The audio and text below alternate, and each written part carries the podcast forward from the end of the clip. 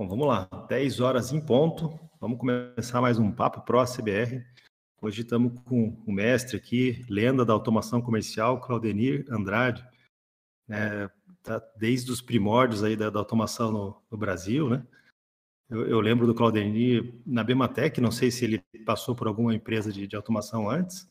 Participei de alguns eventos da Bematec que o Claudenir palestrando sobre TEF, né? No começo da homologação de TEF da, da Bematec, Claudenir foi para a Daruma. A Daruma revolucionou. A Daruma até então era um fabricante de telefonia desconhecido e chegou a ser, acho que o segundo, se não me engano, no mundo da automação comercial, né? Graças ao as medidas que o Claudenir tomou ali, com o DLL de alto nível, comunidade, desenvolvedores, né? Da Daruma, é, se eu não me engano, foi para para Comfort, né, Claudinho?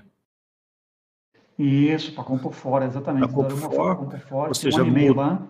mudou para o lado da, do, do, outro lado da força, foi para os fabricantes de software. É, ficou um tempo na Compufor, mas acho que a vocação para trabalhar com hardware era mais forte. Daí ele foi para foi para a Gertec, né? A Gertec também começou um programa aí de, de developers, né?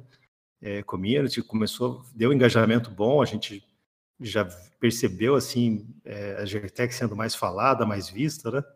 E da, da Gertec, agora, é, até recentemente, foi para a Elgin Bematec, ou seja, depois de toda essa voltou, volta, né? voltou para voltou para Bematec. Que absurdo. Então, Padre, conta para gente um pouco aí da sua história, né? Que você tem muitos fãs aqui, né? Inclusive eu, né? E como, como que foi essa trajetória? Por que, que você se meteu no mundo de automação, né? Formação sua, fica, fica à vontade aí, o microfone é seu. Bacana, Daniel. Obrigado pelo convite, viu, cara? É uma honra para mim estar aqui.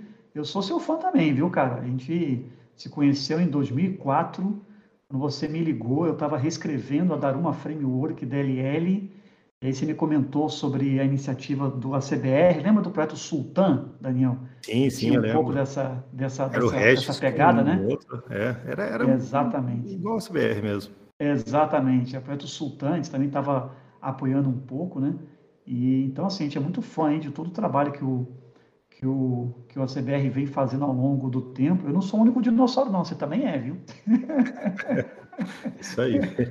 É, e aí a gente vem fazendo um trabalho bacana junto com vocês aí, com a comunidade na automação comercial. Uma coisa que a gente aprende, né, Daniel, de, de, de todo esse tempo, é que a gente foi forjado, tanto você como eu, né, e muitos aqui, somos forjados pela comunidade, né? Eu acho que uma parte do nosso perfil profissional, ele é o que ele é graças à comunidade, né? Você não acha? Forjado também no PAF-CF, hein? Aqui no, é... escola, hein? Exatamente. Forjado na pancada que a gente levava no PAF-CF. Verdade, cara. Verdade. Então a gente foi meio forjado aí pela, pela comunidade, né? Dando, dando um overview rápido, pessoal, sem desejar ser, ser maçante, mas na verdade eu sou carioca, sou do Rio de Janeiro, eu sou formado em contabilidade, fiz o meu ensino médio em contabilidade, e aí comecei a trabalhar com contabilidade em 1991, e aí colocaram um computador na, no escritório, eu fiquei encantado e comecei a estudar computação. E aí foi que eu entrei na área de computação, né? Eu fazia contabilidade na mão, né, num livro chamado Livro de Apuração de Lucro Real, LALUR, e aí, quando o cara me mostrou que dava para fazer isso no computador e não ter que ficar apagando e datilografando, eu fiquei encantado, né, cara? E aí comecei a entrar na área de computação. Aí fui para. Meu pai é da Marinha, né? Nós fomos para Espanha durante quatro anos a, a trabalho, fiz a faculdade lá. E quando eu voltei, eu fiquei com medo de voltar para o Rio de Janeiro, né? E aí fui para Curitiba, que é uma cidade parecida assim com a vida na Espanha, né? Mais tranquila, mais fria, mais limpinha. E lá eu consegui um emprego pelo jornal, tinha um jornal chamado Gazeta do Povo, eu consegui um emprego nesse jornal para trabalhar na Bematec como programador C++, que foi a minha especialidade, né? Olha só, um anúncio do jornal, então. De jornal, cara. Tem muita gente aqui que não sabe o que é conseguir emprego anúncio de jornal, né, Daniel? No anúncio de jornal, procura esse programador em C++, Bematec SA. E aí fiz a entrevista, fiz uma prova, tinha vários candidatos lá, passei, passei. Aí Novão de tudo, Claudemir, quantos anos tinha? Rapaz, isso foi em 1997. Eu tinha, se não me engano, 23, 24 anos mais ou menos. 1997, né? É... E aí comecei a programar a DLL, a gente criou a BEMA FI 32 inteirinha, né? reprogramamos ela inteira, deixamos ela em alto nível, né? Porque a anterior, que era MP20 FI, era muito baixo nível, falava protocolo escape da impressora. E aí, as, as DLLs eram é, TX e RX, né? Um método para enviar, um método para ler só. Exatamente, cara. Exatamente. E o cara tinha que fazer o CHR27, CHR28, CHR32, né? Tinha que fazer Posso... o protocolo semi-baixo nível. Diga eu lembro disso. Eu lembro disso. É. Quando eu, eu entrei programar, é, eu estava no começo, a firma estava no começo de fazer CF aqui em São Paulo, e eu tive que, você escreve, aí você lê a resposta e decodifica. Escreve, oh. lê a resposta e decodifica. Exatamente isso aí. Exatamente isso aí. Você tinha lá as duas palavras de status, ST1, ST2, aí você tinha que decodificar essas palavras de status, né? E a gente falou assim, cara, vamos fazer um negócio alto nível, né? A gente se eu sempre me espelhei muito na Microsoft, sabe? Eu gostava muito das APIs do Windows da Microsoft. E aí a gente resolveu fazer uma coisa de alto nível, e eu sempre me espelhei na Microsoft em questão de comunidade. Nos Estados Unidos já se falava muito de comunidade, na Espanha, de onde eu estudei, falava muito de comunidade. Aí criamos uma comunidade para trocar ideias, chamada Software Partner, né? O pessoal do marketing na época me ajudou muito a criar essa comunidade Software Partner. E aí foi começou a minha história na automação comercial. Aí eu, eu programava de manhã e dava suporte à tarde, porque não tinha muita coisa para fazer, né? Não tinha uma comunidade muito grande, né? então das oito era, era você que fazia tudo, então, ali. É, Escrevia é, DLL, dava suporte, fazia os eventos. Suporte à tarde. Exatamente. Aí, aí contratamos o André Munhoz, muita gente lembra do André Munhoz aqui. Sim. O André Munhoz ele fazia os manuais das DLLs para gente e também dava o suporte. Aí depois contratamos o Rodrigo Olímpico, que era um programador, Marcelo, que era um cara de suporte. Aí a equipe foi aumentando, né? Foi uhum. crescendo, né? E, e aí, assim, eu fiquei até o ano de 2003 na Bematec, né? E aí, em 2003, houve ali a, a intenção da Bematec de começar a comprar empresas de software, né? Já. E aí eu falei, cara, então aqui eu acho que não tem muito mais espaço para mim aqui, porque eu já tinha comunidade na veia, a gente já tinha, né, Daniel? Você vai lembrar disso, 2013 a comunidade da Biblioteca era gigantesca, né, cara? Sim, sim. E, e o povo se sente até hoje, né, cara, com a, com a é. guinada que a Biblioteca deu, né? É, exatamente. Fica essa, essa marca ruim, né, até hoje. E aí eu falei, cara, então, falei com o dono na época, né, é, o dono da Biblioteca, o cara que criou a Biblioteca, e falei, cara, então já não tem mais espaço para mim aqui, eu acho melhor eu procurar uma outra coisa aí. E aí veio a oportunidade da Daruma. A Daruma tinha comprado uma empresa chamada Sigtron, que também era de automação comercial, e tinha uma impressora lembrado, ruim. Isso aí. É, uma impressora ruim, chamada FS345, impressora ruim, pensa é. na impressora ruim. Aliás, para ela ficar ruim, ela tinha que melhorar, ela era péssima. né? Ela era péssima. Então, para melhorar, ela ficava ruim, aí melhorava um pouco, ela ficava mais ou menos. Aí a gente fez uma reengenharia nessa impressora, reduzimos o tamanho dela, aí criamos as DLLs, criamos o programa tinha, tinha a... muitos fabricantes na época, né? Tinha uns 15 fabricantes de impressora tinha, fiscal. Né? Tinha vários fabricantes, exatamente vários, né? Vários. Tinha a Zantos, que hoje não é fabricante, tinha a ZPM, que hoje não é mais fabricante, tinha a Elógica lá do, do, Data Regis. do Nordeste, Data Regis, tinha bastante fabricante de impressoras fiscal. Era um mercado em plena ebulição, né? Sim, sim. E, e, as regras não eram muito claras, né? não tinha padrão de comando, não tinha nada, nenhum. Não tinha né? nada. Não tinha nada no fundo, né, Daniel, o ACBR ele salvou muita gente nessa época, né? Porque o cara tinha que programar com if e else para cada fabricante. Né? É, eu, eu, eu, comecei o ACBR justamente por causa disso. No, no terceiro é. SF que eu peguei, eu falei, ah, não, não vai dar, vamos, vamos, ter que fazer alguma coisa no um middler aqui para tirar esses Isso. ifs do código. Isso, padronizar, né? Padronizar. E aí na Daruma a gente criou a, a Daruma Framework DLN, que ela chegou a ser usada aí por quase quase 8 mil programadores, né? Na verdade, ela existe até hoje, está sendo mantida por uma empresa terceira chamada IT Fest. Até, parece que vai fazer uma live sobre isso, não vai? Isso, vamos, vamos sim, no dia... Deixa eu só pegar aqui o dia certinho. Vai ser no dia 17. Dia 17 a gente vai ter uma live falando da compatibilidade da Daruma Framework com as impressoras Eugene, o SAT Eugene, impressora Bematec, SAT Bematec, né? Entendeu? Vou fazer uma live falando um pouco dessa, dessa história aí. Legal. E aí na Daruma, eu fiquei até 2000. Por no hashtag Papo Pro ali. Boa. Boa. E, e na Daruma, Daniel, fiquei até 2018, né, cara? Daruma, ela tomou algumas ações equivocadas com relação à, à venda de projetos para governo, né? acabou levando um prejuízo muito grande, muito grande. E, e aí ela acabou pedindo recuperação judicial em 2018, né? Mas foram 15 anos, a gente criou Daruma Developers Community com 8 mil programadores, na verdade 8 mil empresas, né? Tinha quase 12 mil Chegou a ser maior que o é... programa na, na, época da Bematec ou não? Chegou, chegou a ser maior do que a Bematec. Nós chegamos a vender mais impressora que a Bematec em 2011. Quando a gente vendeu mais impressora do que a Bematec, né? No ano de 2011 em São Paulo, que era onde a gente media mais a temperatura do mercado, sabe? A gente chegou a vender mais impressora fiscal que a Bematec. Aí criamos também um servidor de NFCE junto com a Migrate, criamos uma DLL de alto nível para a NFCE. A gente passou por todo o processo de impressora matricial para MFD, MFD para o PAF, PAF para NFCE, PAF para o SAT. Tudo isso eu vivi na Daruma, que foi uma baita escola para mim, viu, cara? Tem duas empresas que eu tenho que agradecer na carreira profissional, é a Bematec eles já tinham automação antes ou foi quando você chegou lá que, que eles começaram a olhar para automação comercial? Então, eles, telefonia, é, né? é, eles tinham comprado essa empresa chamada Sigtron e estava parado o e? projeto, né? E aí teve um, ela é italiana, né? Daruma era italiana, né? Ela tinha um, um presidente chamado Paolo Vigliasco, que eu lembro dele até hoje, com um sotaque italiano fortíssimo. Eu fiz uma reunião com ele, ele mandou uma passagem para eu ir de Curitiba para São Paulo, e ele falou, cara, eu quero entrar no mercado de automação, comprei essa empresa aqui, não sei o que fazer. E aí, aí começou tudo, né? Na época, os distribuidores, que era CDC Brasil, DN Automação, né? Todos os distribuidores grandes também queriam sair da Bematec, mas não tinha para onde ir.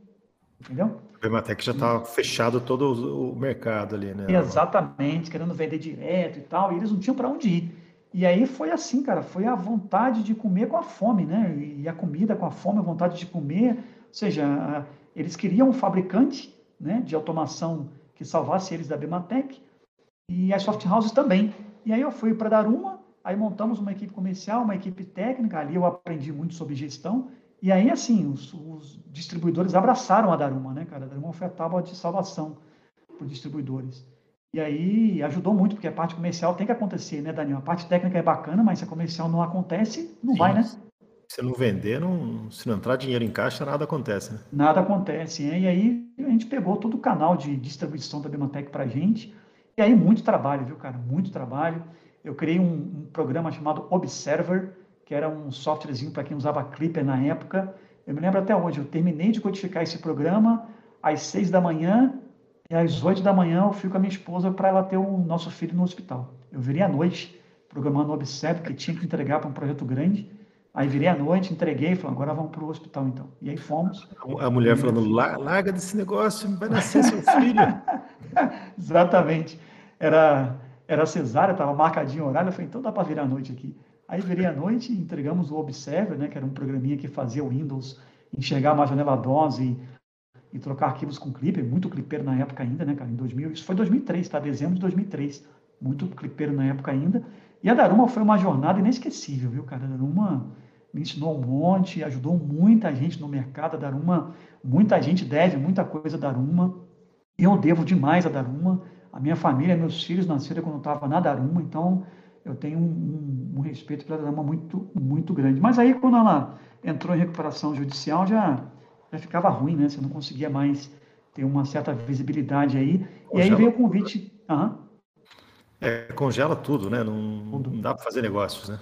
Ah, exato, Daniel. E assim, é, você congela a vida pessoal também, né, cara? Você, Sim. ah, queria fazer mais viagem com a família. Não, vou segurar porque a empresa não está bem, né? Tem que segurar aqui, quem sabe amanhã pode ter um problema. Então você congela seus projetos pessoais, tudo, sabe? Né? E aí você é afetado pessoalmente por isso, né? E aí veio o convite do, do Wagner, que eu conheço o Wagner da CompuFor desde 2003, quando ele era programador na CompuFor lá em Concórdia, veio o convite para reestruturar a CompuFor, né? Para entrar como como chefe de operação na CompuFor. Falei, caramba, vou ter uma experiência diferente agora. Vou para o outro lado do balcão para entender as dores da software house, né? E foi um ano e meio de muita alegria ali na CompuFor. Eu reestruturamos a área comercial, reestruturamos o P&D, reestruturamos o marketing, né? A CompuFor passou a ter uma outra, uma outra visão perante as revendas, né, cara? Deu tão certo que ela foi vendida, né? Eu acho que foi bom para você realmente conhecer o lado da software house, né? Sentir a dor é. da software house, né? É, exato foi excelente, né? Aí chega uma hora que o trabalho, trabalho, é, você sente que a missão está cumprida, né? Sabe? Você fala, cara, aqui está tudo reestruturado, agora só há uma outra, uma outra alternativa, ou investir dinheiro para a empresa ir para outro patamar, ou ela ser comprada. Aí a gente chegou num acordo que eu não tinha muito mais o que realizar ali, e aí veio o convite da Gertec para começar uma área de automação comercial na Gertec também, muito trazendo impressora, trazendo produto para Android, deslanchar o GPO 700, que era Android, né? Eu falei, bacana, vou ter uma experiência de pagamento também, sabe? De pagamento, né? Até então você não conhecia nada de, de payments, de, de, de, pagamentos? Não, só, só o TEF mesmo, né? O único, né? A única coisa que a gente esbarrava assim era o TEF, né? Mas não tinha negócio de adquirente, subadquirente, chave, né? Nossa senhora, é uma complicação isso aí. Complicação. Um universo cara. que a gente não faz ideia, né? Não faz ideia. E o buraco era muito mais embaixo. Aprendi um monte, viu? Ali eu tive, eu tive um CEO ali muito bom, que é o, o Jorge, né? Ele é o dono da Agirtec até hoje. É um, é um técnico, né? De mão cheia, é um gênio, né? O gênio da empresa é ele, né? Ele criou vários produtos da Agirtec. A maioria dos produtos existem graças aí ao Jorge, que é um CEO de tecnologia, de meter a mão na massa mesmo. E aprendi muito com, com ele, a gente montou a comunidade, né? E, rapaz, aí no auge da comunidade veio o convite da Eugin para unir as tecnologias Eugin com a Bematec. Aí foi, foi é, irrecusável. Falei, caramba, a chance de voltar para a Bematec e fazer acontecer de novo é irrecusável, né, cara? Sim. Você, já tem uma história com a empresa, né? É, exatamente, é. E aí eu, eu fui para a Eugin desde dezembro do ano passado, aí criamos o Eugin Developer, estamos comemorando, porque ontem nós rodamos um e-mail na comunidade, inclusive, já chegamos a 2.200 empresas de software dentro do Eugin Developers, né? Você vai saber disso, né, Daniel? Hoje está mais rápido você criar uma comunidade do que na nossa época, que não tinha Facebook, não tinha Waze, não tinha Google, né? Era mais difícil na época, né? É, antes para você engajar o pessoal era evento presencial, né? Tinha que pagar hotel, é. pagar, fazer um evento caro, né? Para é. gastar o pessoal lá. Era é. outra dinâmica, era legal, é legal para caramba também, mas era Sim. muito mais difícil, né? Muito mais difícil, né? Muito mais difícil. Eu viajava o Brasil sem Waze, eu fico imaginando, né? Como é que seria viajar o Brasil sem Waze? Pois é, eu fazia isso, né? Guia quatro rodas, né? E eu não tinha o um celular, o GPS no celular, né? Isso apareceu só depois popularizado aí com os Blackberries e com iPhone, então era mais difícil você é, criar uma comunidade. Levava anos né, para criar uma comunidade. Eu levei 15 anos para criar uma comunidade com 8 mil empresas de software na Daruma, né, cara? Então, hoje a gente já criou aí, em seis meses, já estamos com 2.200 empresas cadastradas no Eugene Developers Community, trocando informação, né? Trocando a, experiência. A, ali no Eugene, você juntou a, o programa que a Bematec tinha com o da Eugene? Exatamente, é. Exatamente. E aí, né, Daniel, a, a difícil missão de explicar para a comunidade que a Eugene comprou a Bematec só a divisão de hardware, não comprou a parte de software, né? Foi literalmente ferro, literalmente hardware, literalmente engenharia. A divisão de software, qualquer resquício de software ficou inteirinho com a TOTOS. Até um software chamado Fiscal Manager, que facilitava a vida das software houses, a gente resolveu não trazer porque a gente falou, cara, isso aqui pode ser confundido com software. Fica com a TOTOS, entendeu? Sim. É, a gente e, trouxe realmente tudo que é ferro, né? Entendeu? E, vejo o pessoal ainda, é, não sei se ele dá muito suporte, mas muita gente ainda fala, ah, tô com o Bematec Fiscal Manager. Daí sempre alguém tem que corrigir, opa, não é a Bematec mais, isso aí é da TOTO. É, exatamente. É. Aí nós criamos uma DLL, né, que substitui aí o Fiscal Manager, para quem usa Fiscal Manager e quer sair do Fiscal Manager, nós criamos aqui na UGIN a E1, e tem o mesmo alto nível que o Fiscal Manager tem, armazena em nuvem que o Fiscal Manager armazena, exatamente para ter aí o nosso middleware, né? É, Eugene, compatível Eugene e Bematec para quem, quem deseja usar. O único problema é que o Fiscal Manager, ele, ele viciou um pouco mal, assim, alguns programadores, por exemplo, veio um pessoal que usava o Fiscal Manager, né? E nós entregamos o nosso like Fiscal Manager, vamos chamar assim, né? Que ajuda eles. Ele falou, pô, mas não tem redução Z? Eu falei, cara, sai dessa, velho. Sai dessa. Sai redução dessa, Z na impressora não fiscal, né? Então, é, sai dessa, cara. Sai dessa, assim. O problema é. é os contadores que querem saber da redução Z, tá? Não é nem é, o, então. o, dono da empresa, etc. É, é os contadores. Verdade, Júlio, mas eu pensei exatamente nisso. Deve ter um contador lá com uma mesa de madeira descascando, uma, uma calculadora de SMAC na mesa pedindo a redução Z. Aí, falei, cara, sai dessa, porque o fiscalmente, na verdade, ele emulava uma redução Z, né? Porque não tem redução Z em NFC, né?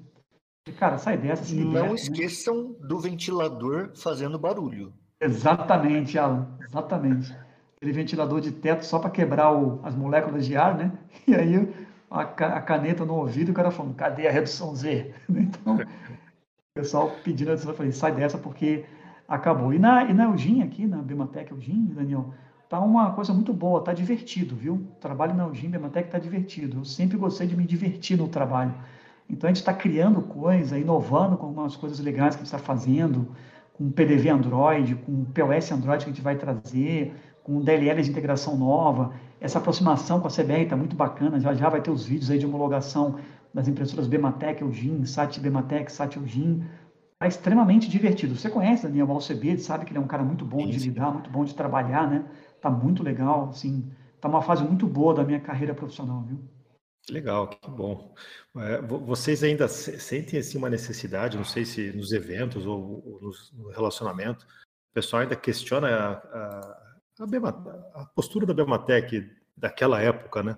Ainda, ainda é algo que vocês têm que ficar explicando para a comunidade ou não? Sim, tem sim, Daniel, bastante, viu? Bastante. Na verdade, eu, eu já falei com alguns parceiros, né? E falei, então, cara, eu tô aqui, né, o Jim Bematec. Bematec, não quero nem saber, pelo amor de Deus. Eu falei, calma, aí você explica. Não, mas não quero saber, assim mesmo não quero saber. Eu falei, tudo bem. Então vamos falar de Eugin. Essa é a vantagem, né? Tem dois nomes, né? Exatamente. Então vamos, vamos falar de Eugin, então, cara, Eugin. E tem caras que falam, não, bacana, legal. Eu acho que a Bematec sempre teve um hardware muito bom. Que bom que agora ela não está mais concorrendo com os desenvolvedores. Vamos embora, vamos voltar a fazer parceria. Eu sinto saudade da época da parceria da Bematec e as pessoas engajam, né?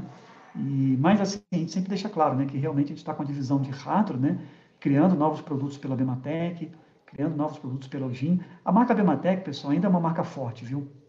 No cliente final, principalmente, tá? Em clientes corporativos também, ainda é uma marca forte, né? E ninguém vai rasgar dinheiro, né, cara? É uma marca que ainda traz faturamento, né? E é bom que traz o faturamento agora. É, exato. E é bom que traz o faturamento agora honesto, né? Sem competir com a software house, entendeu? Eu, eu lembro de uma, de uma uma fala de uma moça da Epson que ela falava assim: Ah, hoje minha avó sabe, conhece a empresa que eu trabalho. Eu falo, eu trabalho na Epson, ela conhece. E a Bematec já estava com essa notoriedade, né? Os comerciantes, as pessoas leigas, vamos dizer assim, que não são de automação, conheciam a marca Bematec, sabiam mais ou menos o que, que ela fazia, né? Então, exato. É, é, Eugin, a Eugin o pessoal lembra de máquina de costura. Exato, exato. Ar-condicionado. Mas a Elgin é, é uma, uma multi-empresa, né? Gigantesca, né? Tem vários sim. braços. Sim, sim, exato. É isso aí. Então a gente está usando a marca Bematec ainda pela força que a marca tem, né? E aí, assim, é, é uma é uma coisa meio bipolar, né, Daniel? Assim como a marca tem força, ela também atrai esses comentários negativos aí por ter concorrido com os desenvolvedores. Mas eu acho que esse, esse desafio foi que me motivou, sabe? De falar assim, não, vamos lá, vamos mostrar para a comunidade que agora nós não concorremos mais, né? A Bematec não concorre, a Bematec é parceira, está trazendo tecnologia. E nós unimos as DLLs, né? Então, o cara que programa para o GIM, programa para a Bematec automaticamente. Para o SAT GIM, programa para a Bematec automaticamente. A gente está unindo as tecnologias, sabe? O Android, ele é Bematec e o GIM também, é uma coisa só. Essa união de, de, de, de middlewares aí está sendo interessante para a comunidade de software, viu? Sem dúvida, sem dúvida. Já, é, você disse que ele pode simplesmente setar o modelo ali numa configuração que ele já está falando com outro equipamento. Isso. Isso, exatamente. Ele fala com os dois equipamentos programando uma única vez, né? E a gente está com muitos planos, viu, Daniel, para a comunidade, sabe? A gente está investindo um dinheiro legal aí, porque investimento requer grana, né? É, a gente está investindo um dinheiro legal com a comunidade, vai ter uns encontros bacanas aí que a gente vai fazer no segundo semestre para a comunidade, um summit de automação comercial. Acho que você deve ter participado do summit ano passado que teve, né? A palestra do Alan esqueci o sobrenome dele. Foi muito bacana. O último e da a, a, a, inovação, né? Isso, é. Eu adorei a palestra ele, dele. Foi muito bacana. Ele é de Curitiba, é. A gente trouxe ele como palestrante convidado. Esse ano a gente vai trazer uns medalhões aí, viu, cara, para palestrar para desenvolvedores, viu? A gente, eu tô, eu tô trocando uma ideia aqui com caras assim grandes aí na Microsoft, no Google, né? Para poder vir aí palestrar para a Soft House, dar um pouco de visão de futuro aí para elas. Né? Então a gente vai fazer umas coisas legais aí para a comunidade no segundo semestre. A gente está muito contente aí com o crescimento do ou, ou você imagina presencial? Esse ele ainda vai ser ainda vai ser virtual, que deve acontecer em setembro, outubro, né? E até lá a gente sabe que muita gente é, não consegue viajar ainda e tal, né? É, é, fica um pouco mais difícil, né? Agora, ano, ano que vem, Daniel, eu quero eu quero lançar um desafio aqui para você e para mim, né? Eu queria fazer o seguinte, eu queria ano que vem a gente fazer um evento quando todo mundo estiver vacinado, né, tudo mais tranquilo, né, e até puder ficar sem máscara, né, é isso que a gente pretende aí. Eu queria no que vem fazer um, um encontro só para se encontrar, Daniel, mais nada. Entendeu? Sim.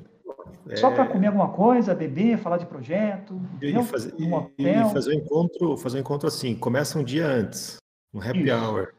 Isso. dia Exatamente. seguinte rola o um encontro. Exatamente, perfeito. Queria fazer alguma coisa numa noite anterior aí, um happy hour, dia seguinte tem um encontro. Cara, 15 minutinhos ali só para falar da Eugene, para onde é que a gente está indo. De repente você, Daniel, 15 minutinhos ali. Cara, e o resto, velho, vai ser comida, bebida, a gente falar de projeto, a gente fazer squads ali para falar de tecnologia, para se encontrar, literalmente para se encontrar. Porque a gente vai sentir falta disso, né? Sim, eu, eu, eu sinto falta disso, né? É, com a Eugene eu viajei Minas inteiro, né, com o Rubinho, né? Coitado do Rubens, né? E foi, foi, muito bacana, foi uma experiência muito legal, né? É, é palestrar em várias cidades, conhecer as cidades. É, é muito, esses eventos presenciais são muito legais. Até hoje, muita gente fala, ó, eu, eu, depois que eu vi a palestra lá, eu comecei a usar a impressora i9 aqui. Olha aí, tá vendo? Que legal. E, e, e o Alcebiades, que propôs o projeto, foi, foi genial a sacada dele, porque na época é, Minas Gerais ainda não tinha NFC. E ele, e ele, falou para mim um negócio que marcou, falou assim, olha, é, essas impressoras não fiscais, quem vender agora, vendeu. Quem não vender, não vende mais, porque se, não é igual esse F que você tem que trocar a cada dois anos. Isso aqui vai durar é. 10, 10 15 anos, uma impressora dessa. É. Então a gente tem, que ir, tem que ir antes, para quando o cara for comprar, ele já saber da nossa marca. É isso aí mesmo, é isso aí mesmo, perfeito, perfeito. A sacada dele foi excelente. Alcebiades, da Eugene, ele está na Eugene, vai fazer 20 anos, tá? É, ano que vem faz 20 anos. Ele saiu da Bematec, tá? o Alcebiades saiu da Bematec. Eu estava na Bematec quando o Alcebiades entrou. A Bematec comprou uma empresa no ano de 2000 chamada Ianco, que é uma empresa de máquinas registradoras. O Alcebiades era o vice-presidente da Ianco e o Alcebiades veio para a Bematec. Eu trabalhei com o Alcebiades na Bematec durante um ano e meio e aí a Eugene, que tinha comprado a Dismac, chamou o Alcebiades para começar a automação comercial da Eugene, em 2001. Entendeu? Entendi. E aí o Alcebiades já tem 20 anos aí de Eugene e tem uma visão de mercado assim é, enorme, né? Sim, passou um... pela, pelo mercado registradora, né? Tem que respeitar passou. esses caras. Né? Não, esse cara tem uma visão, né? Além de ser um economista, ele é formado em economia, né? Ele tem uma visão assim econômica, financeira fantástica. Eu não consigo fazer reunião com ele sem mostrar número, tem que mostrar número, entendeu? Então, ele tem uma visão econômica boa. Agora, você falou num cara muito importante que foi para a comunidade, viu? Que foi o Rubem, tá? Sim. O Rubem da Eugene, né? O Rubem veio também da Ianco, junto com o Cebiades. Eu trabalhei com o Rubinho na Bematec durante um ano. Depois o Rubinho foi para a Epson, depois foi para a Eugene. E o Rubem foi um cara fundamental para a comunidade, viu? Eu tenho um respeito enorme pelo Rubem. Eu assumi um pedaço da equipe dele, infelizmente, para quem não sabe, ele veio a falecer de câncer no passado. É, não conseguiu vencer a luta, né? O câncer realmente começou a ter metástase, né? foi bem agressivo. Né? É, bem, foi bem triste. E quando eu assumi a equipe do Rubem, né? Acabou vindo a equipe dele para mim. Falei, pessoal, falei, moçada, se vocês acham que eu vou substituir o Rubem, é impossível, né? O Rubem é uma pessoa única, né? Única. Ele é um cara único, né? De uma paciência, de uma educação, né? Invejáveis, né? E aí... ele, ele era, eu achava ele meio desorganizadão, mas, mas no fim ele conseguia entregar e fazer o que ele, ele prometia. Eu não sei, não sei como que ele... É, na, na, na, na, desordem dele dava resultado. É, ele, ele se lascava de trabalhar, né? Sim. Mas era 10 da noite ele estava respondendo e-mail para mim. É. Mas, mas, ele era comprometido no, no, que ele fazia. Não, total. O Rubinho era um, foi um, foi um exemplo para todos nós aí da Eugene, por onde ele passou na Epson, por onde ele passou na Limatec, na Ianco, né? Ele era um cara que você falou a palavra certa, um cara comprometido, né? Então, ah, o que eu comento com a equipe aqui é que a gente tem que manter esse legado, né? E Sim. respeitar esse legado dele aí, de não deixar desenvolvedor sem resposta, não deixar desenvolvedor sem solução, né?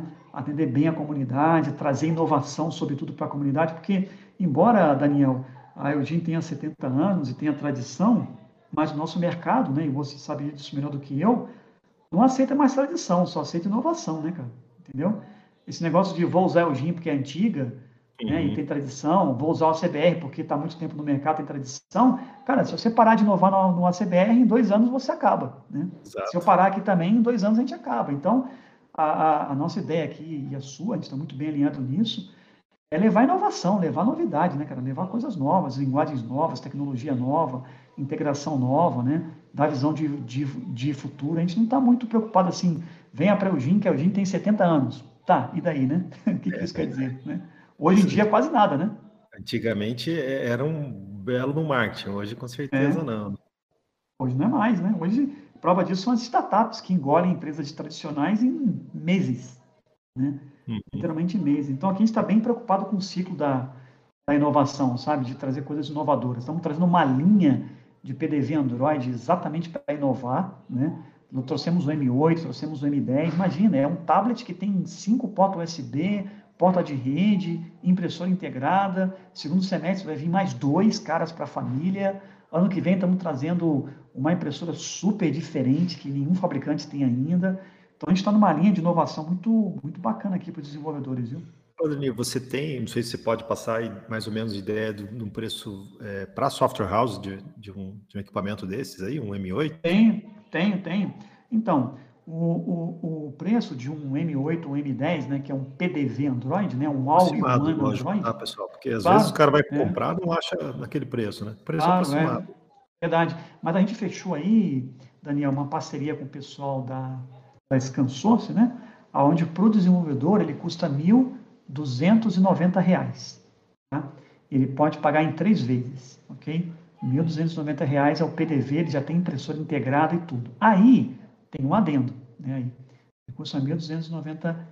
Agora, se você tem um projeto bacana, se você tem um projeto promissor, se você tem um projeto que você vai falar para mim assim, Claudemir, esse meu projeto aqui, cara, quando ficar pronto, pelo menos de 5 a 10 M8, M10 por mês a gente vai conseguir colocar nos clientes. Cara, você não vai pagar nada. Eu sou capaz de te dar aí. Opa, olha aí, pessoal. Tá? Então, se você tem um projeto, já fiz isso com várias software houses. O cara trouxe o projeto para mim, olhamos o projeto, fechamos um compromisso. Claro que não tem contrato assinado, né? Não, tem que comprar 10 por não, não é isso não, viu? É, é parceria, moçada, né? A gente confia em você, vocês confiam na gente, e a gente vai para cima disso, entendeu? Então, alguns eu mandei em demonstração, que depois vai virar doação, porque o projeto, se o projeto engrenar, eu falo, cara, não precisa devolver, é seu, entendeu? Né? A gente quer fazer negócio junto, a gente não quer ganhar dinheiro na máquina pro desenvolvedor, né? Agora, se você tem aquele projeto que você fala assim, cara, eu vou apostar aqui, vou programar, não sei se vai e tal. Então, o que, que a gente faz? A gente aposta juntos. Eu reduzo todo o preço e tiro o lucro, zero, entendeu? E te entrego a preço de custo, 1.290 para você comprar. Eu aposto e você aposta, entendeu? Tá? Então, por isso que a gente tem essas duas modalidades aí. E tem a modalidade de demonstração. Você fala, cara, ó, é o seguinte, ó, eu não tenho dinheiro para comprar, mas o meu projeto ele pode ser um projeto promissor, vamos conversar dele? A gente define, tá bom, vou te emprestar por 60 dias. 60 dias é o ideal para a gente testar se o teu projeto vai decolar? É, é o ideal. Então tá bom, te empresto por 60 dias. Se não decolar, você me devolve. É bastante tempo. Né? É, é, do lado, assim, até defendendo o fabricante, o que eles não gostam é o cara pegar o equipamento e não fazer nada, sentar em cima e não Exato. fazer nada. Né? Aí, uhum. aí deixou de, de emprestar para outro que estava interessado, né? Então, é, mas é saber se a pessoa realmente vai, vai fazer uso daquilo. Né? Isso, né? E você tem um projeto bacana, você tem mercado, né? Porque às vezes você pega assim, por exemplo, a gente pegou, a gente pegou um, um parceiro nosso, né? Que ele falou assim, cara, manda o M8 para mim, porque eu tenho comanda eletrônica de garçom e vou colocar a comanda eletrônica no M8. Eu falei, cara, vamos pensar um pouco, olha só. O cliente hoje usa um celular na mão do garçom. Todos os garçons têm mobilidade. O M8 vai ficar fixo em um lugar, porque ele é fixo, ele não é móvel. Ele até Aí funciona negócio, assim, a bateria, né? né? Mas o cara não é, vai ficar carregando aquilo. Né? Carregando M8, é. falei, cara, realmente vai ter aderência nos teus clientes? Eles realmente vão deixar de usar uma comanda mobile na mão para usar o M8? É, pois é, você tem razão, acho que não. Falei, então, cara, então você não tem projeto para ele, entendeu? Né? Se você, se você tiver um outro projeto, a gente pensa. Então a gente costuma estressar um pouco o projeto, a ideia, né? Para que realmente os dois lados ganhem. A gente não tem interesse assim, tenho mil caras homologados com M8, mas só 100 que gera negócio? Não, não vale, né, Daniel? É ruim, né? E, é o Android tem essa né? questão, é, isso eu, eu, venho batendo muito nessa tecla de, de Android com a software house. que, que a automação está indo para Android. Acho que faz todo sentido é, ter um hardware específico para automação e provavelmente esse hardware vai ser baseado em Android, né? É, mas você tem que homologar, não é? Não imagine que o mundo Android é igual ao mundo PC que você faz um software e instala em qualquer PC. É, não, é. você tem que homologar, tem que testar, tem que ver é. se as bibliotecas deles são compatíveis com o que você está usando, né? Exato, né? Ele é um, ele é o que a gente chama de dedicado, né? Ele é um sistema operacional dedicado, né? Não um sistema aberto como o Windows, né? Então, por isso que essa homologação aí, ela é fundamental. E o Android, pessoal, todo mundo está assistindo aqui, nós estamos com 71 pessoas aqui. O Android, ele é o novo Windows automação comercial, viu? Tá? Eu sou MVP da Microsoft, né? Vou fazer 20 anos agora como MVP da Microsoft. Mas realmente, o Windows deixou de ser um sistema interessante para o ponto de venda. Passou a ser um sistema interessante para outras coisas, principalmente nuvem, né? É, e o Android realmente virou o novo Windows da automação comercial. Né? Você sabe que eu acho que a Microsoft é, nunca pegou essa, fisgou essa ideia. É, ela até tinha um Windows pós, Windows. É, Pós-Red. Pós-Red. É. Eu testei ele, achei super bacana, mas quem diz eu consegui comprar esse, esse troço em algum lugar, né? É, então. Era muito difícil de, de você achar uma máquina que viesse com ele já pré-instalado, né? É. E era muito bacana, era um Windows enxuto, né? Um Windows é, 10 enxutinho aí, rápido, enxutinho, carregável. É. é, mais em conta, inclusive, o licenciamento era mais barato, né?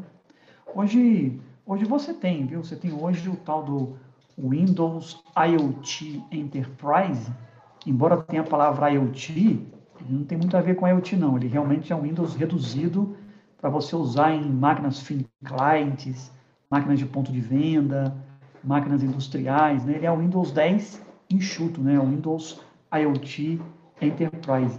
Mas você pega o mercado americano, ele tava, ele tinha uma enxurrada de Windows também, virou para Android, né? No ponto de venda em si, sabe? Então é uma tendência mundial, né? Entendeu? A gente percebe isso, sabe? Realmente o Android tá... com mais domínio, né? Da, do é. sistema operacional, inclusive, né? Exatamente, né? E o requerimento de hardware é menor. Você pega o nosso M10, por exemplo, ele tem 2 GB de RAM. Esses dias falei com o desenvolvedor, ele falou, cara, 2 GB é muito pouco, meu sistema precisa de 8. Eu falei, calma, isso aqui é Android, não é Windows, né? entendeu? O Mindset é outro, 2 GB é um mundo para Android, entendeu? É, então a gente tem um requerimento de hardware menor e por isso ele fica muito mais em conta, né? entendeu?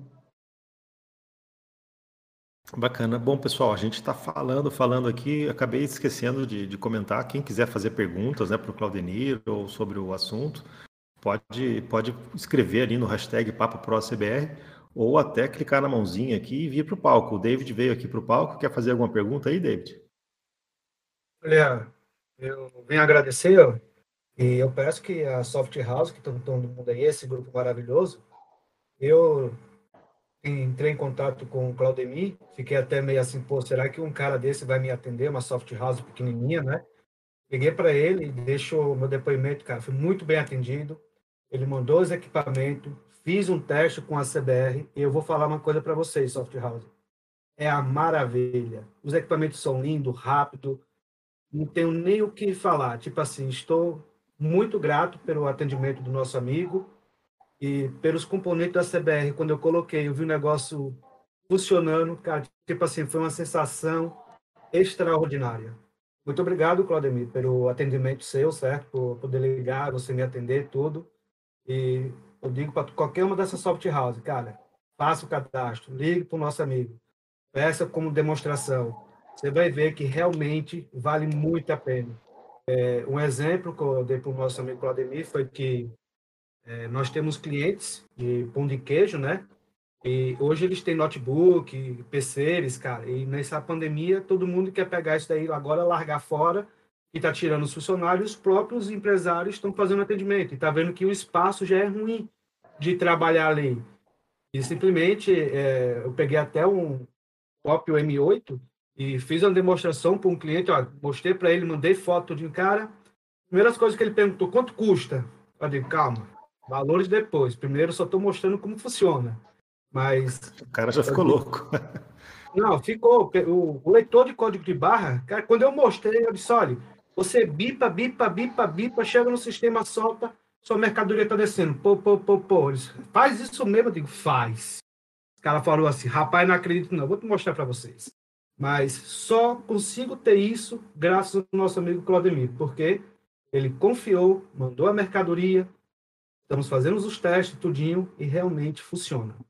E o apoio do ACBR com a LG, vou ser sincero, não é puxando o saco não, mas é uma parceria muito grande. Eles dão código-fonte de exemplo, mostra o negócio funcionando, temos uma equipe maravilhosa aí para dar o suporte, o Panda, o Juliomar. Cara, acredite, pessoal, vale a pena ligar. Esse Ô, David, isso, tá, tá, me dando até um nó na garganta aqui, velho. Eu tô ficando velho e fico mais emotivo. Viu? Obrigado, viu, cara? Obrigado mesmo. Isso dá uma satisfação muito grande pra gente. Você, vou te dizer que eu ganhei o mês de junho aqui com, a tua, com o teu depoimento. Muito obrigado, viu, cara? Você me deu um gás aqui, viu, cara? Obrigado mesmo, viu? Obrigado pelo teu depoimento aí, obrigado pela, pela parceria. Eu acho que, que isso é o legal de comunidade, viu, cara? A gente poder impactar as pessoas positivamente, ter esse retorno aí e fazer parte de toda, toda essa transformação que está acontecendo, viu? Obrigado pela parceria, viu, David? Eu que agradeço e, como digo para qualquer um, cara, acredite. É, eu, quando eu vi o nome lá, Claudemir, digo, rapaz, esse cara não vai me atender, não. Eu sou uma software house pequena. Ele vai querer comigo? Ele quer software house de 500, 600, mil clientes. Eu tenho um pouco cliente, mas quando eu liguei e mostrei a minha situação para ele, qual era o ramo que eu queria atender, quais eram as dificuldades, ele me, me dá seu CNPJ, seu número, endereço para entregar e acabou. Eu fiz o pedido, chegou a minha mercadoria bem rápido. Eu fiquei até assim, já chegou? Já até que quando eu tirei da caixa, parecia um filho. Procurou, assim, procurou até o boleto dentro da caixa para ver se não veio junto o boleto. não, quer dizer assim, demonstração.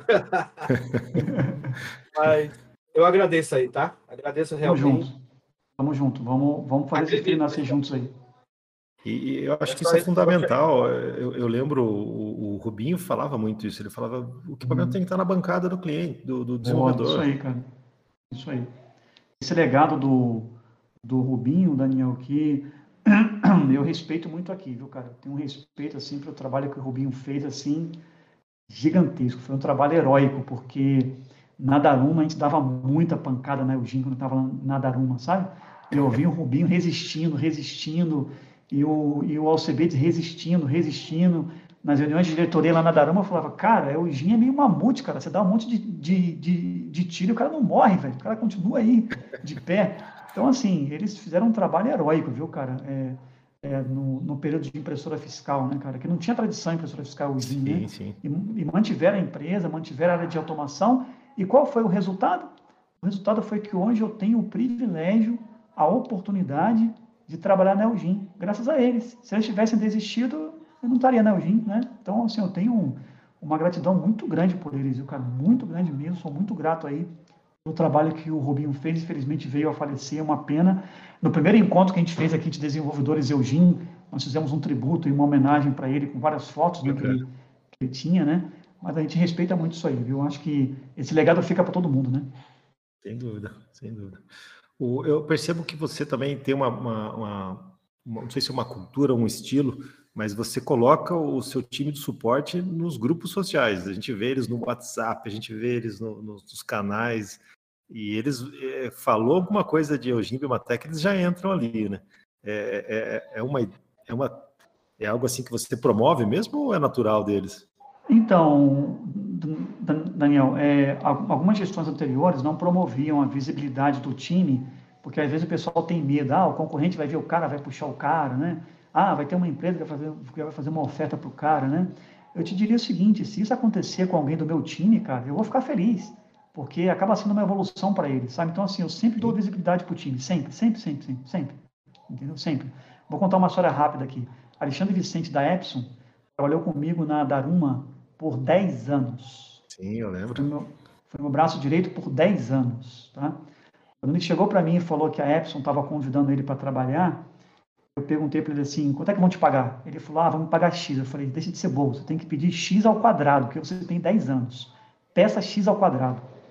Ele pediu X ao quadrado, a Epson aceitou, eu falei, agora você vai, porque se você não for, eu vou. então, cara, assim, eu acho que as pessoas têm que evoluir mesmo, tem que, tem que ir para cima, tem que ir para frente, tem que crescer. E o time tem que girar, eu não quero ficar com um time 10 anos comigo, né? Entendeu? Uhum. Tem que girar, as pessoas têm que evoluir. Por isso que eu acho legal eles terem essa visibilidade. E até, Daniel, para eles sentirem o dia a dia, né, cara? E não verem que eu estou trazendo o dia a dia. Eles estão sentindo o dia a dia, né? É importante isso, né? Sim, sem dúvida. E é natural, né? O cara vai conhecer muito empresário, vai conhecer muita empresa. É, é natural essas ofertas, né? É, é do mercado, né? É. O empresário não deve se irritar quando isso acontecer, né? É, de maneira alguma. De maneira alguma. Né? É, é, é a evolução de, de cada um. Agora, o, o principal motivo, né? Pelo que eu faço a equipe estar tá na linha de frente junto comigo, não eu ficar fazendo filtro, é eles receberem essa dor sem filtro, sabe? Entendeu? Eles sentirem a dor também, sabe? Junto eu com acho, que o mercado tem. Uma sacada genial, porque porque qualquer murmurinho começa pequeno e vai ganhando força. Então, quando uhum. chega, quando você vê, já tem um monte de gente falando uma coisa que às vezes nem é verdade, mas já estão replicando aquilo, já estão uhum. é, falando aquilo, né? E, e, ali você pega o cara no começo, né? É, e a gente vê, às vezes, um pouco até de maldade, não digo maldade, mas o cara ele joga numa área pública porque ele sabe que vai ganhar atenção para ver se alguém faz alguma coisa. Eu não acho é. isso uma postura muito legal, muitas vezes, né? Mas, uhum. mas o pessoal usa disso, né? É, e aí ter o time ali para poder defender e, e, poder replicar alguma questão, algum mal entendido, isso é fun fundamental. Mas principalmente isso, viu, Daniel? Ele sentir as dores, sabe, cara? Tem, eu faço reunião de alinhamento toda segunda-feira, amanhã inteira é uma reunião de alinhamento com todo o time, né, cara? Todo mundo no, no Teams, né, cara? E aí a gente sente, fala, olha, Marlon, lembra aquele carinha lá no fórum que reclamou da questão da velocidade? Então, cara, como é que a gente vai resolver isso aí? É uma dor. Então, assim, eles sabem a dor, não sou eu que estou trazendo a dor, sabe? Eles veem o mercado pedindo isso, isso gera um compromisso maior deles, né? Entendeu? E, e aqui eu tenho três programadores aqui, cara, que são fantásticos, cara. Você pega o Bruno aqui, Bruno Cruz, o cara é um gênio. O Bruno é fantástico, cara, fantástico. Eu tenho a e, sorte ele, de ter ele na equipe. E ele é self-made, né? Acho que quando ele é. entrou em Neogin, ele, ele, não conhecia nada, nem de programação, é. né? É, ele é autodidata total, é. Exato. Tem o, tem o Rodrigo também, que é um cara muito bom, é um gênio também. Tem o Edilson, que é um cara que já fez várias entregas aqui. Para você ter ideia, nós temos um TEF aqui, que é o TEF Scope, que sempre foi visto como um TEF difícil de trabalhar, né? Uhum. Cara, o Edilson pegou esse TEF, né? A meu pedido aqui, ele pegou esse TEF e deixou ele compatível com o Software Express e pegou. Fez uma DLL compatível ali. Compatível, cara. Nossa, então assim, o cara que hoje usa Paygo ou Software Express e usa ainda a troca de arquivo texto e tal, ele, cara, ele usa Scope sem problema nenhum. A, a Scope nunca pensou em fazer isso.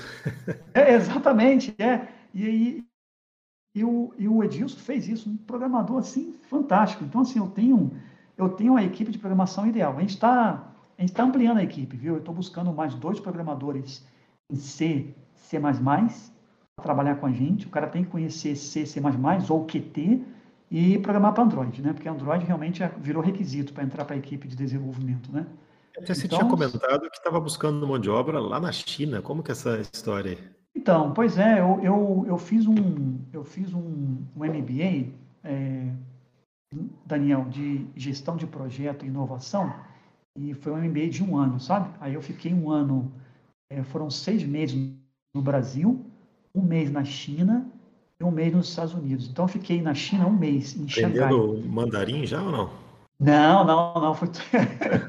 é o pessoal Nelginho lá que fala, né, cara? Mandarim. É, fala mesmo, viu? Que eles falam com os chineses lá, né? O... Foi tudo em, em inglês, né? E, e eu fui em 2011, né? E, e, dificilmente na China você acha pessoas falando inglês. Então, era, quando eu saía do hotel para visitar algum lugar, eu ia com o cartão do hotel no bolso da camisa, no bolso da calça e na meia. Porque, cara, se eu me perdesse no meio de Xangai, como é que eu ia voltar, né, cara? Não falando chinês, é impossível. Então, eu tinha esse cuidado aí. E na China, eu aprendi a gerenciar projeto, porque os chineses são bons de gerência de, de projeto, né? E tive muito contato com empresas de outsourcing, né? Algumas delas eu contratei na época da Daruma, né? na Compofólio eu ia fazer alguma coisa parecida, mas não deu tempo, a gente terminou o trabalho antes. E agora eu estou numa negociação, para quem sabe, temos dois programadores na China aí, como terceirizado, a 5 dólares a hora, programando coisas spot, muito específicas para a gente. Né? É uma alternativa, viu? Estou estudando essa alternativa aí, viu? Bacana. Uma, uma, dúvida que eu tenho é, é, você pega, por exemplo, a i9, ela tem um, um software que roda ali dentro, né? É, e a gente percebe que a i9 ela é muito certinha na questão de ESC-POS. Ela, ela é, acho que 100% compatível com o Epson ESC-POS. Né? E isso é um trabalho que a, que a Eugene fez junto com o fabricante ou, ou, ou é mérito do, da escolha da, da Eugene? Não, isso é, um, isso é um trabalho junto com o fabricante, Daniel, viu? O, o, todo, todo produto que a, gente, que a gente fecha parceria com o fornecedor na China, ele tem duas premissas, né? Duas premissas. Primeiro, ele tem que ser produzido no Brasil, entendeu? Então o cara manda partes e peças para a gente produzir com a nossa qualidade. A gente ainda não confia na qualidade da China. Na verdade, quase ninguém confia. Por exemplo, você pega o iPhone, ele é feito na China, mas a qualidade ela é supervisionada por, por funcionários Apple na China, lá na Foxconn, entendeu? Então, como nós não temos funcionários Eugene lá, a gente fala, não, vamos produzir aqui no Brasil é, com a nossa qualidade aqui, né? Com a nossa qualidade de produção aqui. Acho que você tem incentivo fiscal também, né? Se produz aqui. Né? Isso, né? aí tem incentivo fiscal, tem todos os, os benefícios disso. A preocupação inicial é com a qualidade, e a segunda, você já se aproveita, tem todo o incentivo fiscal disso para PD e tal. Então, essa é a primeira premissa. A segunda premissa é o fornecedor modificar hardware e software conforme a nossa necessidade brasileira. Entendeu? E aí a gente demandou muito para ele na i9, a i9 Full que foi lançada agora, a gente demandou um monte de modificação. O M8, a gente demandou muita modificação, colocar GMS, colocar Google Play, colocar um monte de, de coisas que o Android né, comum ou capado com ele não vinha, entendeu? Então a gente fechou vários gaps, né? Quando o produto vem, ele vem com muitos gaps abertos com relação ao país, né? Então a gente foi fechando esses gaps, fechando, fechando, fechando. Ponto. Agora chegou a hora de lançar o M8, que agora ele está preparado para o Brasil. Né? Então, quando a gente pega alguma coisa da China, tem essas duas premissas, né? Uma modificação total que a gente precisa e a, a capacidade de produzir aqui no Brasil. Né?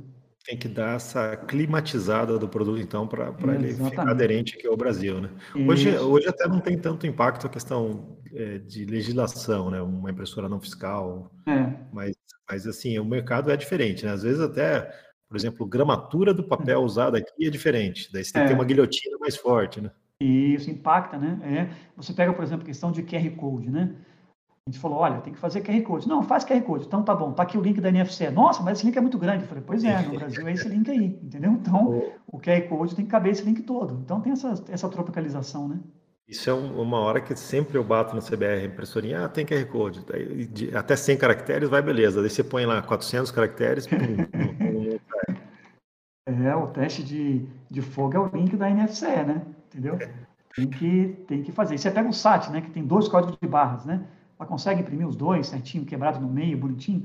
Então tem, tem, a, tem a tropicalização. Né? Então, assim, é mérito das duas empresas, né? Mérito do fornecedor lá que consegue atender nossas demandas, né? E mérito da Eugene que supervisiona esse projeto muito de perto para que ele vá para o mercado realmente redondo, bonitinho, atendendo a necessidade, né? Entendeu? Agora, esse fornecedor, muitas vezes, ele também é fornecedor de outra empresa no Brasil. Daí, esse, esse, esse know-how que você deu para ele, essa, isso é, é, é, um NDA, é um segredo que vocês, que vocês mantêm, né? Ele, ele não pode passar isso para outros, né? Não, não pode, exatamente. Não pode ou não deveria, né? Vamos chamar assim, né? Ou, ou, não deveria. Mas, geralmente, com fornecedor, a gente fecha uma exclusividade de modelo, sabe? Ó, esse modelo aqui, com tudo isso aqui, não pode ser medido para ninguém a não ser o GIM, entendeu? Ele até pode fazer um outro modelo e tal, mas aquele modelo ele não pode, né? Então a gente tem um pouco dessa, dessa proteção aí, né? Entendeu? Okay. Legal. Bom, pessoal, estamos quase chegando no fim aqui. Se alguém tem pergunta, alguma, algum comentário para fazer, fiquem à vontade, hein? Podem subir no palco ou colocar ali no hashtag Papo Pro. Essa questão do palco aqui no, no, no, no Discord é muito bacana, né, cara? Como é que é? A é, pessoa ele... entra e você, aí você aprova, é isso? Isso, ele, ele, ele clica hum. nessa mãozinha aqui embaixo, ó, tem alguém subindo aqui, hum. ó. O David vai, vai subir de novo. Daí a gente concorda ele, ele sobe para o palco. Ah, é bom legal. que não vaza muito áudio, né? Antes, quando era as salas de reunião, era, era, comum alguém entrar com o microfone aberto, vazando. Legal, legal. Muito Diga bom. aí, David. Eu gostaria de dar uma opinião. Eu sou meio. Não posso falar tanto, né? Porque já diz o nome lá, David, ACBR 100%, né? Mas, sei lá, eu só vejo o Claudemir dando presente. Que tal o Daniel dar uma camisa autografada pelo Juliomar, o Antônio, o Panda, hein? Não, podemos fazer, mas eu estou até sem camisa, rapaz. Acabou, meu, fabricante aqui na pandemia não, não amarelou. Mas vamos, estamos sem brinde quase nenhum aqui no, na CBR. Eu, eu, sempre gostei muito de dar brinde, eu acho que bom, faz né? parte da construção da marca, né? É, mas eu estou com dificuldade de, de, comprar as coisas aqui. É, acho que logo, logo normaliza. Boa. Boa. Ah, e, e você comentou, comentou, que ia sortear, né, Claudemir? Um... Isso, temos um sorteio aqui, pessoal. Nós vamos sortear um leitor de código de barras chamado EL 250. Ele é um leitor que lê código de barras normal, 1D, que a gente chama, lê também o 2D, que é o QR Code.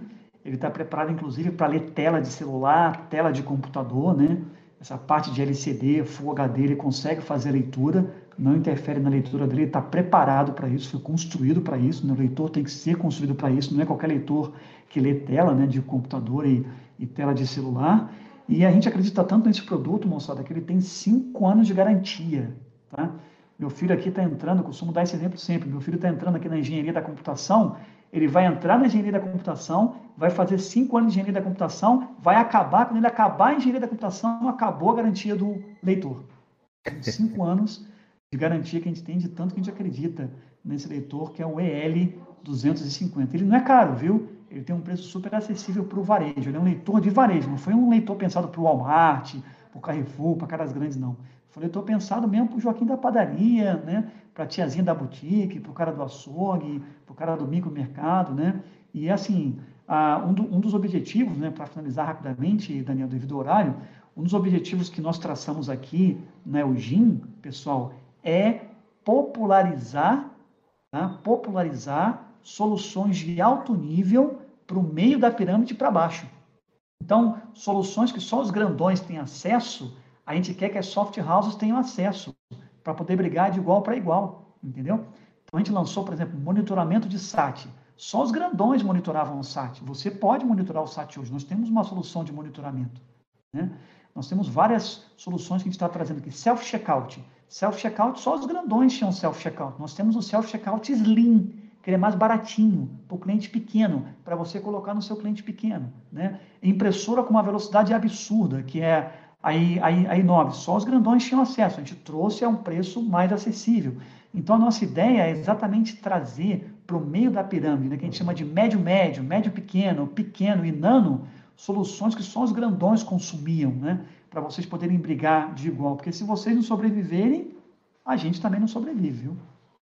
Sim, os grandes eles já têm os, o mercado fechadinho no, no, nos parceiros deles. Né? Eu vou dar só um recado aqui, é, para quem quiser concorrer ao sorteio, já está rolando ali no hashtag PapoProCBR, é um robô, o giveaway, é, é, você tem que clicar na, no, no íconezinho de baixo ali, na, no, onde tem cinco, aí, seis pessoas que já clicaram.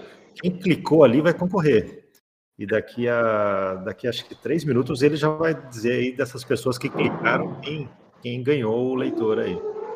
É, o, o Daniel Gonçalves aqui colocou alguma coisa aqui sobre Open Delivery. Vocês já comentaram alguma coisa? É, ah, é, acabei não vendo. Ah, é, você fez a live, né, Claudinho, do Open Delivery lá, que você está atuando lá na FRAC, Isso. Né? Isso, é a FRAC, pessoal, é uma associação de fabricantes e revendas e software house de automação. Eu sou diretor lá de software na FRAC, é um trabalho voluntário tá, que a gente faz, e nós estamos lá trabalhando nessa, nessa padronização do Open Delivery, né? O que, que é o Open Delivery? É, só para vocês entenderem, tá? É, é o ACBR para o delivery, ok? A gente quer unificar os protocolos de delivery em um protocolo só de maneira que uma vez que você programou para o iFood, você já está compatível com o Rap, com o Uber Eats, com o Zé da Moto, com todo mundo, entendeu? Só que esse protocolo, ele, ele, ele não é não é um, um middle, né? não é um componente. Esse protocolo, quem vai obedecer esse protocolo são os deliveries, tá? Os deliveries terão que construir as suas APIs em cima desse pro protocolo. Está tendo aderência? Total. O iFood é um patrocinador, o Uber Eats é um patrocinador, o Rap é um patrocinador, porque eles entendem que o mercado aberto, a competitividade não é mais pelo protocolo, e sim pela qualidade de entrega, pela qualidade do serviço, pela negociação de taxa, entendeu? Eles sabem que, uma vez que um cara programar, ele já está compatível com todo mundo, então todo mundo ganha. entendeu? Então está tendo uma aderência muito grande do Open Delivery, tá? Se quiserem entender um pouco mais do Open Delivery, entra no afrac.com lá, se associa, tá? Coloca lá que você quer ser um associado, o pessoal vai fazer contato contigo aí, você participa das reuniões de estudo do Open Delivery, tá? É uma coisa bacana que vai acontecer. Graças à padronização, que a gente consegue ter uma CBR hoje, por exemplo, um PIMPED padronizado, e a gente entende que o delivery tem que ir nessa linha também, tá? Bacana. O pessoal está com um pouco de dúvida do sorteio. É só clicar, ele ficou para cima já um pouquinho ali. É, é, é, a mensagem que o robozinho Giveaway postou. Então, se você clica uma vez só, se clicar duas vezes, você acaba saindo do sorteio, né? Já tem 28 cliques ali. É, e, e, daqui a pouco já vai sair. Acho que era cinco minutos. Daqui a pouco ele vai dar o prêmio. Vamos ver. O, o Discord é um barato, né? Tem, tem um boot para tudo, né? Boa, né? Bacana demais. Mas é a primeira vez que estamos usando esse boot aqui. Vamos ver se vai dar certo. Não, tem, nós estamos com 75 ouvindo e 17 clicado. Clica lá, pessoal. O D'Angelo está é. perguntando onde, onde está, D'Angelo? Sobe um pouquinho as mensagens aí. Você vai ter aí o host é, o, by Daniel giveaway. Isso, é. O Panda até colocou um desenho mostrando onde clica, mas não clica no desenho do Panda, né? Que não vai, senão não vai dar certo. E acho que ele já vai Acho que ele já vai dar o sorteio daqui a pouco. Eu coloquei para cinco minutos, já deve estar tá quase no fim. Me desculpa, Daniel. Você está falando. É, eu não acho. Eu acho que eu estou ficando. Tá no hashtag Papo Pro, não, é no outro canal, no canal de, de, de, de... Tem que rolar para cima um pouquinho lá. Ele ficou ali ah, para cima. Hashtag Bate Pro. Ah, entendi. Um Getaway que tem ali, né? Isso, é. Clica Manda uma vez. comentário, alguma coisa, só dá um clique pronto? É só clicar na, na, Ah lá, já saiu, ó. Rodrigo de Almeida. Rodrigo. Rodrigo de Almeida, Almeida Ribeiro ganhou o leitor EL 250. Bacana, Rodrigo. Parabéns, viu, Rodrigo? Rodrigo de Almeida Ribeiro. Rodrigo, o meu e-mail, tá? Meu e-mail, eu vou deixar aqui no, no chat, é claudenira.andrade.eugin.com.br, tá no chat aí, tá? Você só me manda isso isso aqui só, tá? Seu CNPJ ou CPF, sua razão social ou, ou o seu nome completo, tá? O seu nome completo, o seu e-mail, o seu telefone, ok? A sua conta bancária, seu CPF e a senha da conta. Não, brincadeira, só, só esses dados aí, só. Você manda aí para mim e a gente vai despachar o leitor para você aí. Nós estamos com alguns probleminhas de transportadora, tá, Rodrigo? Começou aí na semana passada devido à pandemia, teve uma, um aumento muito grande aí. Então, deve levar em torno de 10 a 15 dias no máximo para chegar o leitor EL250 para você, viu? Ele é um leitor USB, plugou na USB, cara, é buffer teclado, ele vai rolar tranquilamente, tá bom? Esse leitor, ele lê o código de barra de, de boleto? Ou... Lê, lê o Febraban, todos usam dele, lê todos, todos os códigos barra 1D, boleto, Febraban e QR Code também, tá? Com densidade ele, máxima, densidade mínima. Ele é laser ou aquele LCD? Então, não, sei ele, se é assim. não, ele não é. Então, Daniel, ele é super interessante, viu? Ele não é nem laser, nem laser, nem CCD. Ele é o que a gente chama de image. Hum. Ele tira uma foto do leitor. Só que assim, essa questão de ler código barra por foto, a gente está um pouco traumatizado com celulares, que é um saco. Mas ele tem uma qualidade, cara, de image gigantesca. Ele parece, parece um laser mas ele usa a tecnologia em de muito rápido que ele é, tá? Ele, ele, a hora que o cara vai fazer a leitura, ele dá, dá um feixezinho ali dizendo mais ou menos aonde ele está focando. Isso, que, isso. que, que, que, que, ele faz? Quando você clica nele, né? Eu tenho até um vídeo, depois eu, eu posso passar o link aqui, logo depois da nossa reunião aqui. Quando você clica nele, tá? Quando você aperta a pistola dele, ele joga uma luz para o código de, de barras, porque ele usa a tecnologia de imagem para ler mas para você saber onde é que ele está lendo, ele tem uma mira verde, entendeu? Entendi. Uma mira, tipo mira de revólver, sabe? Então ele, ele coloca lá a, o, a, a, pontinha verde em cima do código de barras e pronto, você está lendo aquele código ali. Muito interessante, viu? Muito legal. Eu, esses dias eu vi um caso super curioso num grupo de WhatsApp, agora não lembro bem qual, em que o, o, o técnico de TI estava quebrando a cabeça com um leitor que não conseguia ler um código da, de boleto Uhum. E aí ele testou de tudo e não ia, não ia. Daí ele desligou a luz e, e tentou ler no escuro, daí funcionou. Daí ele chegou à conclusão que a luminária LED de cima da lâmpada estava interferindo na leitura e, e, era um leitor laser. Não sei se você já viu. Sim, sim, o laser tem essa, tem essa interferência mesmo, viu? Até o, um rapaz que é super crânio nisso aí, lá da Zebra, comentou no grupo essa interferência. Ele realmente tem essa interferência com a lâmpada LED, né? Pela onda gerada pela lâmpada LED, porque o laser ele, ele trabalha com refração, né? Ele joga o feixe, o que não volta para ele é barra preta, entendeu? E aí o LED interfere nessa volta para o laser, sabe? Ele interfere Entendi. nisso, né? E esse não, esse é Image, né? Ele trabalha com tecnologia de imagem, ele é muito bacana. Eu, eu vou mandar o link para você, vou achar o link aqui, Daniel. Aí você coloca no grupo aqui depois. Sim, a gente fica no grupo aqui. depois aqui, imagino, né? Sim, a gente fica, fica aqui. A gente coloca uhum. aqui no, no hashtag Papo ah, Legal. Bom, pessoal, muito, bom, pessoal. Muito legal a participação do Claudenir Andrade, que fica já é o convite para voltar mais vezes, trazer a equipe legal. toda, trazer Bruno, trazer Boa. Marlon, Boa. Samuel, todo mundo, fazer um, uma com, com a equipe inteira da Elgin. É, muito obrigado mesmo, né? E aí vamos aí para as suas considerações finais. Bacana, pessoal. Bom, eu volto a dizer que eu fui forjado pela comunidade, né? Eu sou um melhor profissional hoje devido à comunidade. Acredito muito na comunidade, tenho um respeito gigantesco pela riqueza que a comunidade gera, a riqueza tecnológica, né? O projeto ACBR, ele, ele, ele nasceu em prol da comunidade, tenho um respeito e uma admiração muito grande pelo Daniel, e pela persistência em manter o projeto todos esses anos aí. E estamos juntos, viu? A parceria Eugene, a CBR vai se estreitar cada vez mais. Vamos ter um canal, né, Daniel, aqui dentro, né, de Eugene Developers, né? Sim, já, já, daqui a pouco eu já vou criar aqui, já coloco Boa. você como admin lá. Pô, excelente, cara. E estamos juntos, pessoal.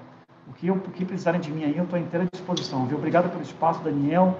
Obrigado, Juliana, aí, pela paciência em me, em me atender aí. Juliana, super gente boa, super solícita, viu? Você tem uma equipe bacana aí. Obrigado por tudo e vamos voltar um dia com toda a equipe aqui para discutir um pouco mais, fechado? Combinado, legal. Bom, pessoal, muito obrigado aí pela audiência de hoje. Amanhã a gente tem o pessoal da ScanSource, o Renato é, Fonseca da ScanSource, vai, vai falar um pouco aí sobre a Scan, que tem também coisas muito legais, são parceiros da Elgin na distribuição de equipamentos, né? Eles têm coisas muito legais para Software House. Então, amanhã às 10 horas, espero vocês aí para mais um Papo Pro CBR. Muito obrigado aí pela audiência, né? E tenha um, um ótimo dia de trabalho todo mundo aí. Excelente dia, pessoal. Um abraço a todos. Abração.